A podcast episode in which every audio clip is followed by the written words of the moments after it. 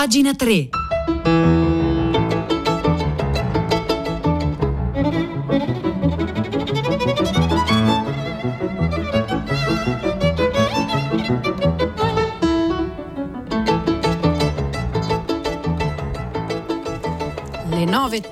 Minuti e 57 secondi in questo istante. Oggi è martedì 19 ottobre 2021. Buongiorno a tutti da Silvia Bencivelli. Bentornate e bentornati a pagina 3. La cultura nei giornali, nel web e nelle riviste.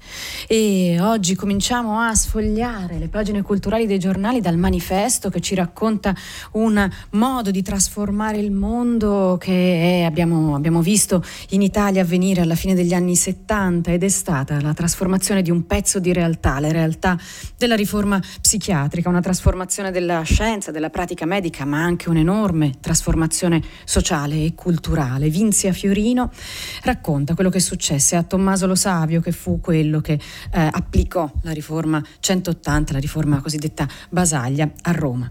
Vuoi lasciare questa barca a vela per una chiatta di pasta e fagioli? rispose il primario accademico al giovane psichiatra, che appunto era Lo Savio, che gli aveva appena comunicato di voler abbandonare la ricerca scientifica per andare a lavorare in un manicomio. Il giovane psichiatra, appunto Tommaso Lo Savio, in realtà non voleva affatto lavorare nei manicomi, voleva chiuderli definitivamente. Gli odori putridi e i miasmi insopportabili li ha respirati per un po', a Rieti esattamente, la sua prima sede lavorativa. Poi nell'ottobre del 1974 si trasferisce a Trieste, dove con Franco Basaglia, appunto, si stava trasformando un pezzo di mondo. La sfida più ambiziosa Tommaso Lo Savio la compie però appunto a Roma. Dopo i cinque anni trestini bisognava fare la 180 a Roma ed è questo il titolo del libro in cui Tommaso Lo Savio racconta la, la sua storia, Fare la 180, 20 anni di riforma psichiatrica a Roma, che esce per ETS, prefazione di Rosi Bindi, postfazione di Maria Grazia Gianni Chedda. La capitale, Roma, è una realtà difficile, non solo per le dimensioni, ma soprattutto per le condizioni in cui versavano le istituzioni psichiatriche, per la presenza di cliniche private, per un contesto sociale e politico complicato. E non è chiu- facile chiudere il Santa Maria della Pietà, che è il manicomio storico della capitale, fiore all'occhiello della Roma papalina. E non è facile avviare i servizi alternativi. Le accuse di dilettantismo e di utopismo arrivano da ogni dove, ma ce la dobbiamo fare, lo ha promesso a Basaglia. E nel frattempo eh, anche Basaglia arriva a Roma, poi Basaglia morirà presto per un tumore al cervello. Primo passo è quello di far funzionare il centro di igiene mentale 12 ore al giorno e poi di trovare locali idonei per coloro che via via lasciavano il manicomio. Il processo di deistituzionalizzazione è avviato, ma incontra ostilità istituzionali e burocratiche enormi, momenti di tensioni e fasi di stallo. E allora Vinzia Fiorino, qua sul manifesto, in questo racconto di come andarono le cose, in questa riforma che ha cambiato anche le nostre città, racconta che tra le case popolari di Prima Valle nel 1981 si inaugura la prima comunità a Roma, ma è l'occupazione di via Baccina che spicca per rilevanza. Un gruppo di giovani operatrici, appunto dei servizi psichiatrici, riesce ad accedere ai tabulati del comune di Roma, a individuare degli appartamenti idonei per i dismessi dal manicomio e a occuparli. Saranno gli stessi servizi di salute mentale a occupare eh, l'appartamento che viene ritenuto più idoneo ad ospitare quattro ex degenti. L'amministrazione comunale ne prende atto e lo stabile viene assegnato così al Dipartimento di Salute Mentale.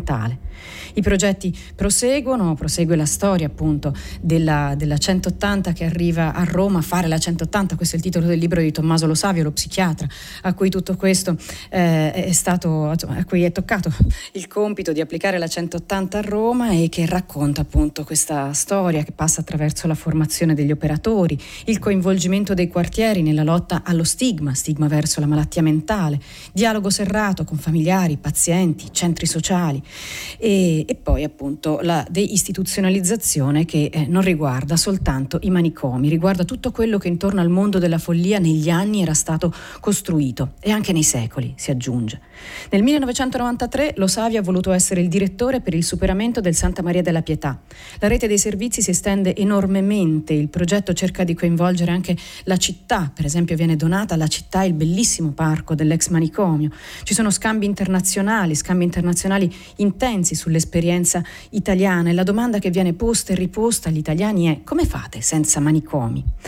Eh, dentro ancora coloro che ignobilmente vengono definiti residui e che pongono domande cruciali agli operatori. Come si fa a rientrare fuori? E lo sa quanto è difficile per me oggi entrare fuori?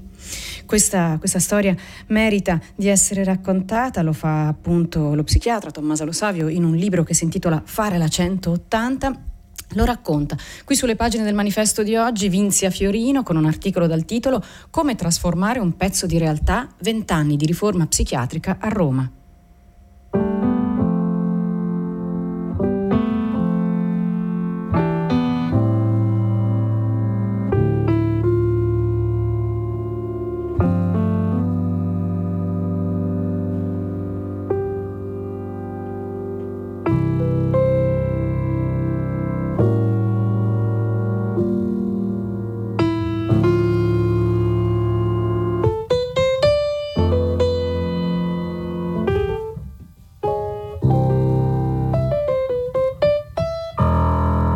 Alle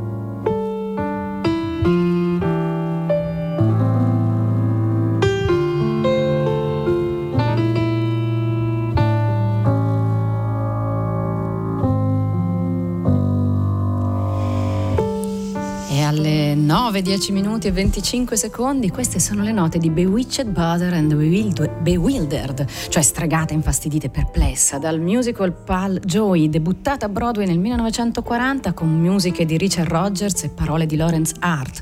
La canzone, questa eh, canzone ha avuto un grande successo, l'hanno cantata in tanti, tra cui Ella Fitzgerald, in generi diversi. Poi il musical diventerà un film, lo interpreterà anche Frank Sinatra. Questa versione però viene dall'album Incipit del 2016 con Enrico Intra, di cui stiamo sentendo il pianoforte, e poi sentiremo anche l'ingresso di Marco Vaggi al contrabbasso, Tony Arco alla batteria e soprattutto Franco Cerri alla chitarra. E questo è il nostro modo qui a pagina 3 di ricordare Franco Cerri, grandissimo chitarrista jazz, scomparso ieri a 95 anni, squisito musicista, lo definisce così il Corriere, educata avventura jazz, invece il Foglio, tutti i giornali italiani lo ricordano e c'è un aneddoto che forse abbiamo sentito un po' meno, eh, che è quello della sua, della sua, rivelazione. Lo racconta il Corriere della Sera, Claudio Sessa, eh, che dice questo.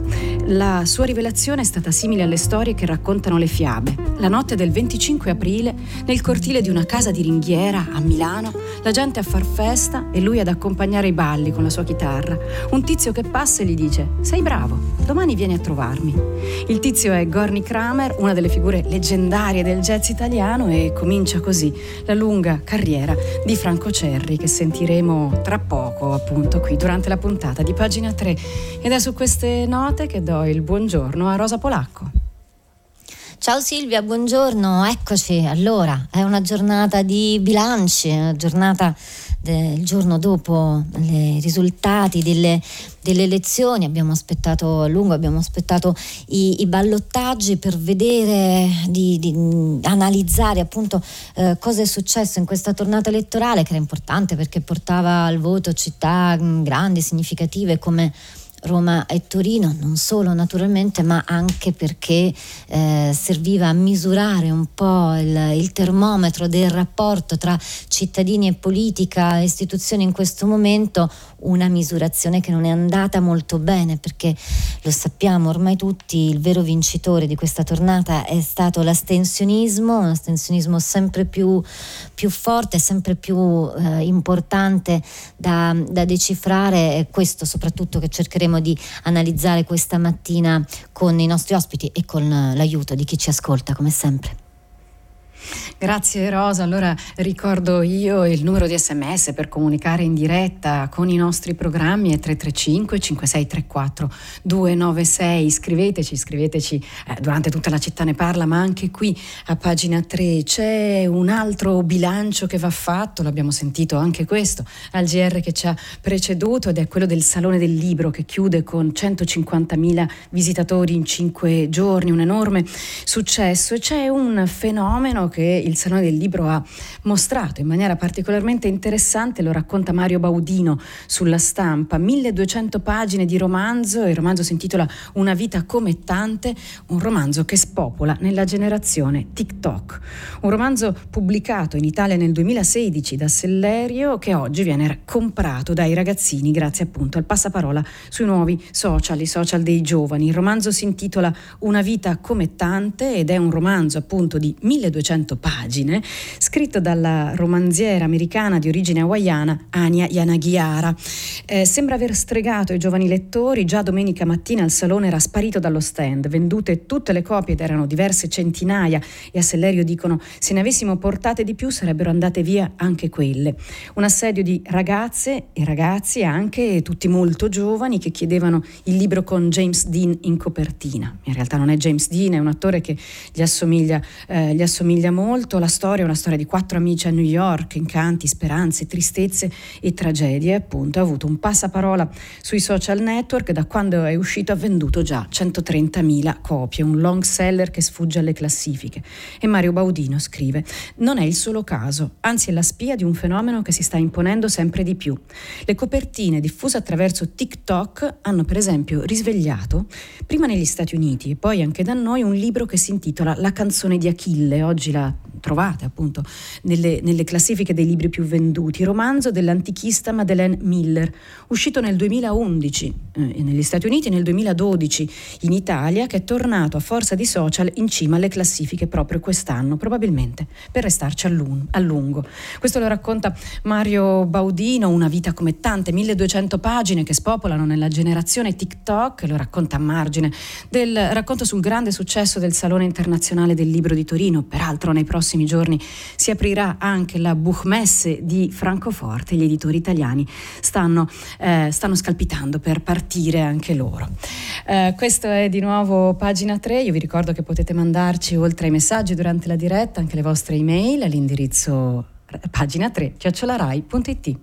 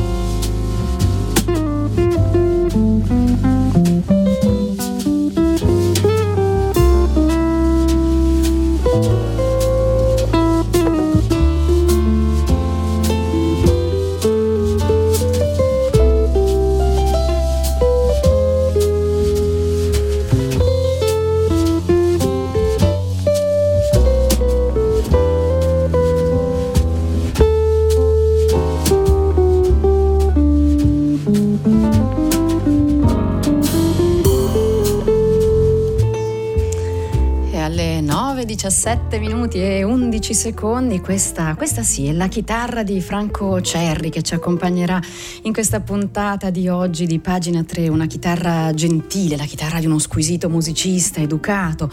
E questa chitarra ci introduce a un'altra rivoluzione sociale e culturale, questa avvenuta negli anni 80, idealmente per niente distante dalla precedente che abbiamo raccontato. E gentilezza è anche la parola chiave di questo articolo. L'uomo che fece la rivoluzione gentile. Natalia Aspesi su Repubblica racconta il documentario intitolato a Franco Grillini e alle sue battaglie per i diritti civili degli omosessuali. E allora Busone in Emilia-Romagna, tutto tra virgolette, Bulicchio in Liguria, Caghineri in Sardegna, Puppo in Sicilia e Arruso a Palermo, Ricchione, Frocio, Finocchio a Roma. Cari algoritmi, scrive Natalia Aspesi, non allarmatevi. Non cancellate nulla perché questo vocabolario altamente offensivo per i variegati non binari di oggi, in tempi di maggiore allegria, in cui si era gay, lo pronuncia con gran divertimento Franco Grillini all'inizio del documentario di Filippo Vendemmiati, un documentario a lui dedicato e presentato ieri alla festa del cinema di Roma tanti modi per dire ti amo. Conclude quella fila di offese popolari e antiche e inizia così il documentario che si intitola Let's Kiss, storia di una rivoluzione gentile. E allora, cari ragazzi e care ragazze di oggi, prosegue Natalia Aspesi qui su Repubblica, cari ragazzi e care ragazze che vi fregiate di uno di tutti questi caratteri, qui comincia una sfilza LGBTQ, eccetera, eccetera. Mi auguro sappiate chi è questo Franco Grillini, detto Grillo, un eroe della nostra storia politica, legislativa, sociale, umana, affettiva, paritaria, un combattente inarrestabile che appunto con gentilezza, umorismo, sapienza, creatività e fermezza ha combattuto in Italia per sottrarre l'omosessualità dall'inferno, dall'esclusione, dalla vergogna e dal dolore. E certo con tanti altri e ci è riuscito benissimo. Anche se, dice lui, le battaglie non finiscono mai e troppi ancora si nascondono. Grillini ha anche la fortuna di essere bolognese e già basta quel dialetto, quella sonorità ondosa a rendere tutto ciò che dice leggero eppure inattaccabile. E allora lo vediamo sempre allegro in questo documentario a far battute in televisione, dove veniva invitato in quanto fenomeno, come adesso si invitano i terrapiattisti. Aspetto professorale, non un orecchino o un altro segnale per accontentare gli avidi del diverso. Dagli anni Ottanta va da tutti, Buongiorno, Biagi, Ferrara, Chiambretti, Funari, Gad Lerner, giovanissimo e Ricciolino, e si confronta appunto con, con, i politici del tempo, con Buttiglione che gli dice siamo tutti peccatori, con eh, l'MSI, quello di Fini che, che, gli grida frocio, frocio, e, e con eh, Donat Catten che aveva la, la sua ironia. Chi è, chi è Franco Grillini? Franco Grillini è nato nel marzo del 1955 a Pianoro, in provincia di Bologna, e racconta in questo documentario. Eravamo poveri ma dignitosi, come nel film di Bertolucci, Novecento. In campagna non mancava certo da mangiare. Mio padre contadino, mia madre operaia. A cinque anni ero un re, salivo sul trattore e sapevo di avere in mano il mondo. Era un bel bambino con gli occhi verdi e i capelli biondo cenere quando inizia la scuola. Io parlavo solo il dialetto, l'italiano era da imparare come una lingua straniera. Alla fine della terza media mi sconsigliarono vivamente di continuare a studiare e avrei dovuto andare subito a lavorare, ma mi impegnai a diventare un secchione.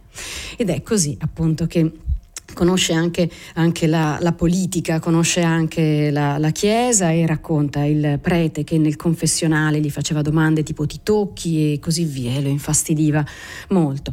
Una carriera politica lunga, complessa, che si muove molto nella città di Bologna, che questo articolo racconta con molti dettagli e poi appunto la sua storia personale. Una volta laureato in psicologia e già conosciuto come teorico gay e fidanzato con ragazze, ha fatto dieci domande per trovare un lavoro loro, nove sono state scartate e sono diventato bidello, aiutando gli studenti a fare i temi. In quell'anno, organizzando una grande festa nella casa in campagna, invitando cento persone, impegnando le donne a fare tortellini per giorni e giorni, trascurò la ragazza di allora, che si arrabbiò moltissimo, e ballò solo con il suo ragazzo. Finalmente fece coming out e la mamma fu contenta. Bologna in quegli anni comunista, di un comunismo liberale, con sindaci speciali, che concesse finalmente all'Arcigay una sede importante nell'antico Cassero.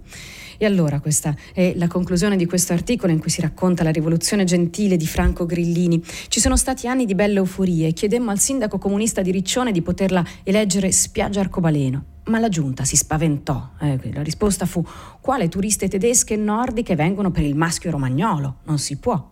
E noi rispondemmo, beh, noi chi siamo? Franco Grillini eh, racconta questa storia, adesso... Eh, ha, ha un, un, tumore, ha un tumore delle cellule del sangue, ma continua a viaggiare, continua a, a, non chiudersi in casa e questo documentario racconta, racconta lui, racconta la sua storia, la storia della rivoluzione gentile che eh, fece in Italia. L'articolo di Natalia Aspesi lo trovate sulla Repubblica di oggi.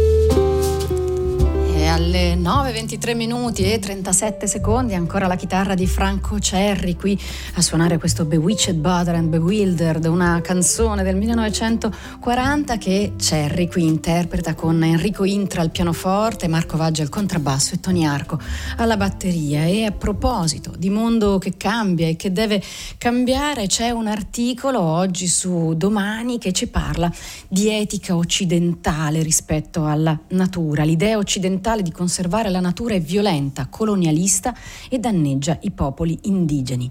Stella Levantesi ha eh, intervistato l'attivista ehm, kenyota Mordecai Ogada, che è anche biologo e che dirige Conservation Solution Africa e che ha partecipato a un grande congresso di cui qui si è parlato poco, un grande congresso che si è tenuto a Marsiglia dal titolo Our Land, Our Nature, si è tenuto ai primi di settembre, poco prima del congresso ufficiale dell'Unione Internazionale per la Conservazione della Natura, che è un osservatore dell'Assemblea Generale delle Nazioni Unite. Eh, la, l'intervista che Stella Levantesi fa a Ogada racconta eh, la decolonizzazione della conservazione, un tema di cui abbiamo sentito parlare effettivamente molto poco. La spiegazione è questa. Il modo in cui pratichiamo la conservazione ora è costruito attorno a strutture che sono state create dai governi coloniali. Quello che li precedeva era un'etica che esisteva e che esiste ancora tra i popoli indigeni, che eh, prevede la coabitazione tra fauna selvatica e uomo e non ci sono separazioni delle a- a- aree naturali, c'è un ambiente condiviso. Invece quello che abbiamo ora, prosegue appunto Mordecai Ogada, eh, che è kenyota, è che alcune aree sono messe da parte per i parchi nazionali e vengono chiamate aree protette e agli abitanti non è permesso di andarci. L'umanità qui però è sempre stata parte della natura e quello che stiamo facendo ora come conservazione che separa l'umanità dalla natura viene dalla cultura coloniale. Lui, peraltro, ehm, rifiuta la parola protette. Penso che non si possa più applicare. Le aree protette di tutto il mondo sono un prodotto di violenza. Pensate a Yellowstone, negli Stati Uniti. I nativi americani sono stati rimossi con violenza da lì. La stessa cosa vale per il Serengeti, in Tanzania, il Tsavo, in Kenya. In tutti questi luoghi è stata usata la violenza per rimuovere le persone. E per quanto oggi questi parchi siano belli, non dobbiamo dimenticarlo. Per esempio, in molte parti del Kenya troverete persone che vivono insieme a agli elefanti e c'è un equilibrio che protegge l'uomo come l'elefante. Abbiamo bisogno di studiarlo, di studiare come funziona questo equilibrio e poi di migliorarlo, usare la scienza per rendere quei sistemi di produzione più sostenibili e quindi usare competenze e conoscenze al posto delle soluzioni militari. Quest'articolo va avanti, il, il biologo kenyota dice che c'è bisogno, al contrario, più, di, più che di militarizzazione e più che di altra biologia, c'è bisogno di più sociologia, antropologia, scienze umane per portare un nuovo pensiero nella conservazione della della natura e ricordarci appunto dei diritti umani anche quando si parla di istituire aree protette in cui si protegge l'elefante. Dice se qualcuno va in Africa e decide di sfrattare la gente per fare una fabbrica, nessuno lo accetta, i difensori dei diritti umani saltano su, ma se qualcuno va in Africa per aprire una riserva naturale e caccia gli esseri umani che lì abitavano, nessuno protesta. E allora è una questione scientifica, ambientale e sociale, non bisogna lasciare che la politica prenda il sopravvento. Questo articolo lo firma firma Stella Levantesi e un'intervista al biologo kenyota Mordecai Ogada. Lo trovate sul quotidiano Domani di oggi e si intitola L'idea occidentale di conservare la natura è violenta, colonialista e danneggia i popoli indigeni.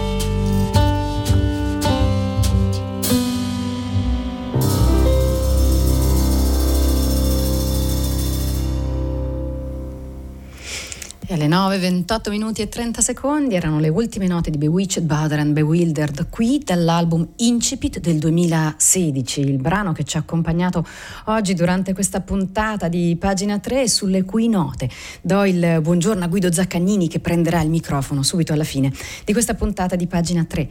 C'è un ultimo articolo però che vi vogliamo segnalare, riguarda le donne arabe, come il digitale sta cambiando la loro vita, un'altra rivoluzione, un altro mondo che cambia, ne parla Marina Ayeb sul giornale online. Che fare? E eh, racconta questo. Ci sono immagini stereotipate delle donne arabe come deboli, docili, vittime e sottomesse, immagini che persistono anche perché gruppi e organizzazioni di fondamentalisti islamici, di terroristi e poi anche film convalidano e perpetuano tali stereotipi in vari modi, ma tante donne arabe lottano contro questi cliché e oggi il cyberspazio, ma soprattutto le tecnologie dell'informazione l'innovazione della comunicazione, il settore della tecnologia che è un campo nuovo e con forse meno stereotipi di genere stanno dimostrando che anche per le donne arabe è il momento di uscire, di abbattere le barriere, dimostrare che non sono affatto deboli, docili, vittime e sottomesse. Questo articolo lo trovate linkato alla nostra pagina web che è www.pagina3.rai.it, lì trovate tante altre cose tra cui un'intervista di qualche anno fa a Franco Cerri, la cui chitarra ci ha accompagnato oggi durante questa puntata di pagina 3 e la puntata finisce qui. Io vi saluto insieme al tecnico Domenico Gancia, Marzia Coronati in redazione, Cristiana Castellotti e Maria Chiara Berenec alla cura del programma e a Piero Pugliese in regia. Un saluto a tutti da Silvia Bencivelli, appuntamento con pagina 3 come sempre per domani qui alle ore 9.